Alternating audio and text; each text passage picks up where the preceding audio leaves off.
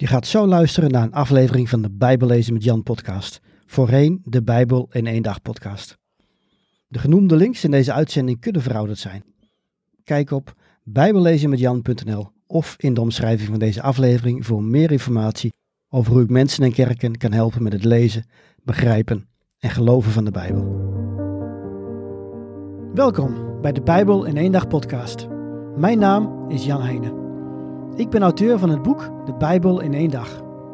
Ik geloof dat de Bijbel Gods woord is en dat we allemaal deel uitmaken van zijn verhaal. De Bijbel is ook een vreemd boek soms.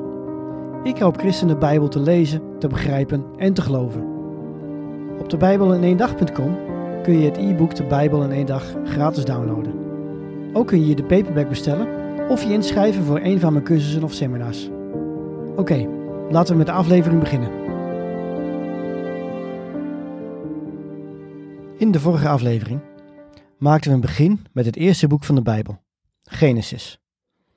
Ik vertelde over hoe God de hemel en de aarde maakte en hoe de mens de kroon op zijn schepping is. Wij zijn gemaakt om zijn karakter te weerspiegelen en namens hem te regeren over deze wereld. Het enige wat God van ons vraagt is dat we op hem vertrouwen. Helaas ging het fout. De eerste mensen wilden aan God gelijk zijn en aten van de verboden vrucht. Daarna ging het hard bergafwaarts met de mens. Het werd zelfs zo erg dat God een overstroming stuurde om de kwade mensen om te brengen. Alleen Noach vertrouwde op de Heer en daarom werden hij en zijn gezin gered. God begon opnieuw met hem. Maar de mensen wilden opnieuw gelijk worden aan God en ze bouwden een grote toren in de stad Babel. God greep in door mensen andere talen te geven.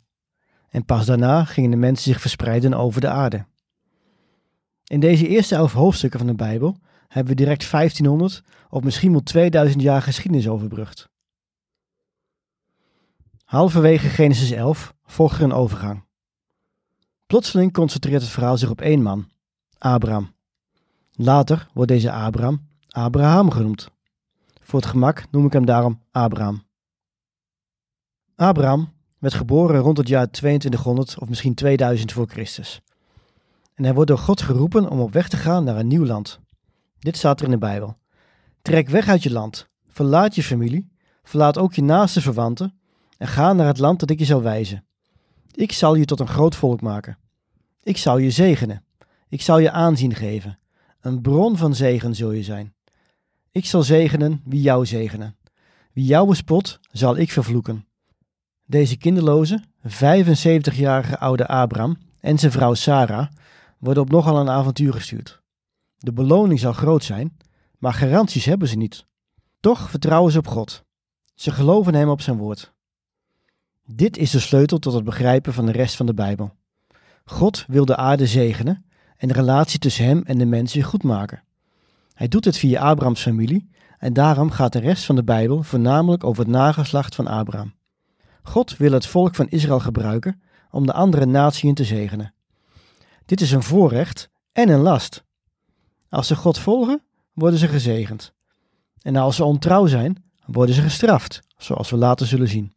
In feite doet God dezelfde belofte aan zijn volk als ze duizenden jaren eerder deed aan Adam en Eva. Een volmaakt land om in te wonen, vrede onderling en een ongeschonden relatie tussen God en mens. Niemand uit de lijn van Abraham is echter volmaakt.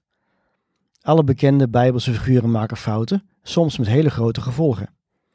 Toch blijft God wel trouw en hij stuurt uiteindelijk zijn eigen zoon, Jezus Christus. Deze Messias, ofwel Verlosser, brengt uiteindelijk vrede en recht. Adam beseft het allemaal nog niet als God naar hem toe komt. Hij moet in hem geloven.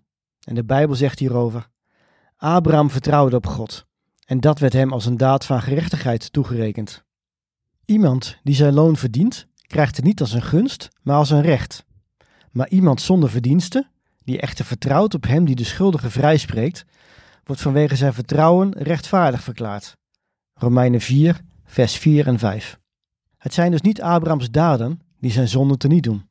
God zal zijn fouten uitwissen. Abraham hoeft alleen maar op God te vertrouwen.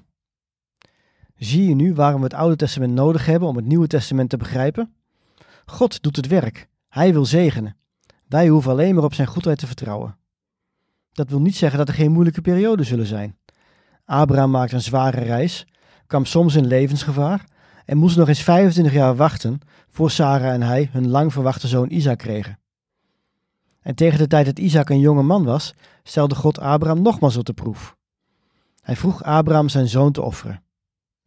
Dit is misschien wel een van de meest onbegrepen verhalen uit de Bijbel. Vooral omdat de meeste mensen denken dat Isaac een klein kind was. Dat was niet zo.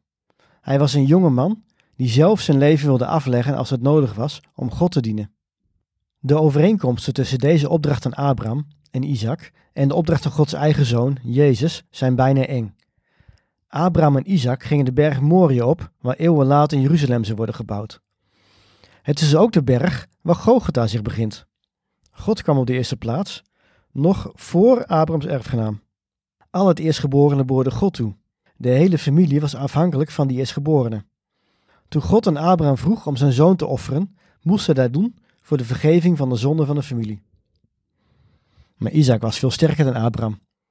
Het is waarschijnlijk dat hij zelf op het altaar is gaan liggen toen hij begreep dat er geen dier was om te offeren. Hij vroeg er zelfs zijn vader nog naar. Abraham had de moed niet om de waarheid te vertellen en deed onbewust een profetische uitspraak. God zou voorzien. Zelf hield Abraham vast aan Gods belofte om hem te zegenen via deze zoon. Hij geloofde zelfs dat God hem uit de dood kon opwekken. En net toen Abraham zijn mes hief, greep een engel in.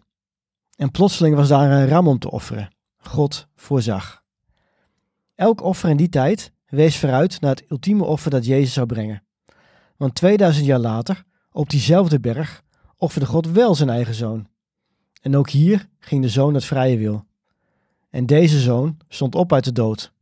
Precies wat Abraham geloofde over zijn zoon. Na Abraham volgen we Isaac, Jacob en zijn twaalf zonen. Keer op keer zien we hoe ze in de fout gaan. Abraham bijvoorbeeld maakt twee keer de fout om niet tegen andere leiders te zeggen dat Sarah zijn vrouw is. Ze is op haar hoge leeftijd nog zeer aantrekkelijk en Abraham is bang dat hij daarom wordt vermoord. En als Sarah later niet zwanger wordt, besluit hij een slavin zwanger te maken. Keer op keer grijpt God in. Hij neemt de gevolgen van de zonde niet weg, maar blijft zelf wel trouw en verlaat Abraham niet. Sterker nog, voor de geboorte van Isaac sluit hij een verbond met Abraham. Een verbond is een contract of een overeenkomst. Het wordt op een voor ons bijzondere manier gesloten. Abraham zit in de woestijn. Het is nacht. God komt naar hem toe en daagt hem uit de sterren aan de hemel te tellen. Zo groot zal zijn nageslacht worden. Als je christelijk bent opgevoed, dan ken je dit deel van het verhaal goed. Maar dan volgt iets wat minder bekend is. God draagt Abraham op verschillende dieren te halen en ze door de helft te snijden. Als je in die tijd een verbond met iemand sloot, liep je met de andere partij tussen die dode dieren door, alsof je wilde zeggen: Mag dit met mij gebeuren als ik me niet houd aan de overeenkomst die tussen ons is gesloten? God belooft Abraham zijn land en zijn zegen. Abraham belooft God eeuwige trouw. Het wonderlijke? Abraham loopt niet tussen de dode dieren door. Alleen God doet dat. Hij weet dat Abraham niet volmaakt is en zijn aandeel in het verbond niet kan houden. Daarom loopt God alleen. Hij zal voorzien. En 2000 jaar na Abraham is het zijn lichaam dat uiteindelijk op Gogota kapot wordt gemaakt. Abraham sterft vredig als een oude man en de familiegeschiedenis gaat verder met Isaac en zijn zonen Esau en Jacob. Jacob betekent de leugenachtige en hij doet zijn naam eer aan. Zo steelt hij, aangezet door zijn moeder, de zegen van de eerstgeborene van zijn oudere tweelingbroer Esau. Esau is woedend en Jacob moet vrezen voor zijn leven. Hij vlucht naar het land van zijn voorouders en trouwt uiteindelijk met vier vrouwen, hoewel hij alleen van Rachel houdt. De enige die nog hypocrieter is dan Jacob is zijn schoonvader Laban. Laban besluit Jacob keer op keer en uiteindelijk keert Jacob terug naar zijn familie. Maar Jacob is bang voor zijn broer Esau, die hij heeft bedrogen. Hij gaat in gebed, niet wetende dat Esau hem al heeft vergeven. Terwijl Jacob aan het bidden is, overvalt een man hem en ze worstelen tot de ochtend. De man blijkt echter God te zijn. Jacob weigert los te laten voordat God hem zegent en God geeft hem zijn zegen. Jacob krijgt bovendien een nieuwe naam, Israël, wat worstelt met God betekent. Niets menselijks blijkt Israël vreemd. Van zijn twaalf zonen houdt hij het meest van Jozef, zijn elfde zoon, omdat Jozef het kind van zijn meest geliefde vrouw, Rachel, is. Israël maakt de fout zijn voorkeur te laten blijken en geeft Jozef een speciale, kleurrijke mantel. Dit leidt tot afgunst bij zijn oudere broers. Ze kidnappen Jozef, gooien hem in een put en verkopen hem uiteindelijk aan slavenhandelaren. Zo komt Jozef uiteindelijk in Egypte. Hij blijft God echter trouw en de zegen van de Heer rust op hem. Hij wordt de baas van het huishouden van zijn meester, tot de vrouw van zijn meester met hem naar bed wil. Hij weigert, zij beschuldigt hem van poging tot verkrachting en Jozef komt uiteindelijk in de gevangenis terecht. Pas na twee jaar wordt hij vrijgelaten, omdat hij in staat blijkt de droom van de farao uit te leggen. Nou ja, niet Jozef, maar God via Jozef, zoals Jozef zelf aangeeft.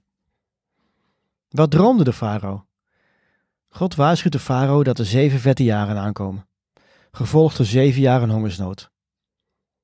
Jozef legt niet alleen een droom uit, maar adviseert de farao bovendien graanschuren aan te leggen. De farao benoemt Jozef direct tot een soort vicepresident. Alleen de farao zelf is machtiger dan hij. Als een hongersnood de regio treft, gaan Jozefs broers naar Egypte. Niet wetende dat Jozef zo'n positie verworven heeft. Ze herkennen hem dan ook niet en Jozef test zijn broers om te zien of ze zijn veranderd. Hij dwingt ten eerste hun jongere broer Benjamin op te halen en vervolgens om hem in Egypte achter te laten. Zijn broers springen voor Benjamin in het bres. Liever wij in de gevangenis dan Benjamin. Jozef houdt er niet langer en in een dramatische scène vertelt hij hen wie hij is. Dat hij dus nog leeft en vergeeft hij hen wat ze hem hebben aangedaan. Ook de rest van de familie, inclusief Jacob, komt in Egypte wonen. Uiteindelijk sterft Jacob in Egypte in het bijzijn van al zijn zonen. Toch zijn Jozefs broers nog altijd bang voor Jozef en ze smeken hem om hen te sparen nu hun vader er niet meer is. We zijn bereid je slaaf te worden.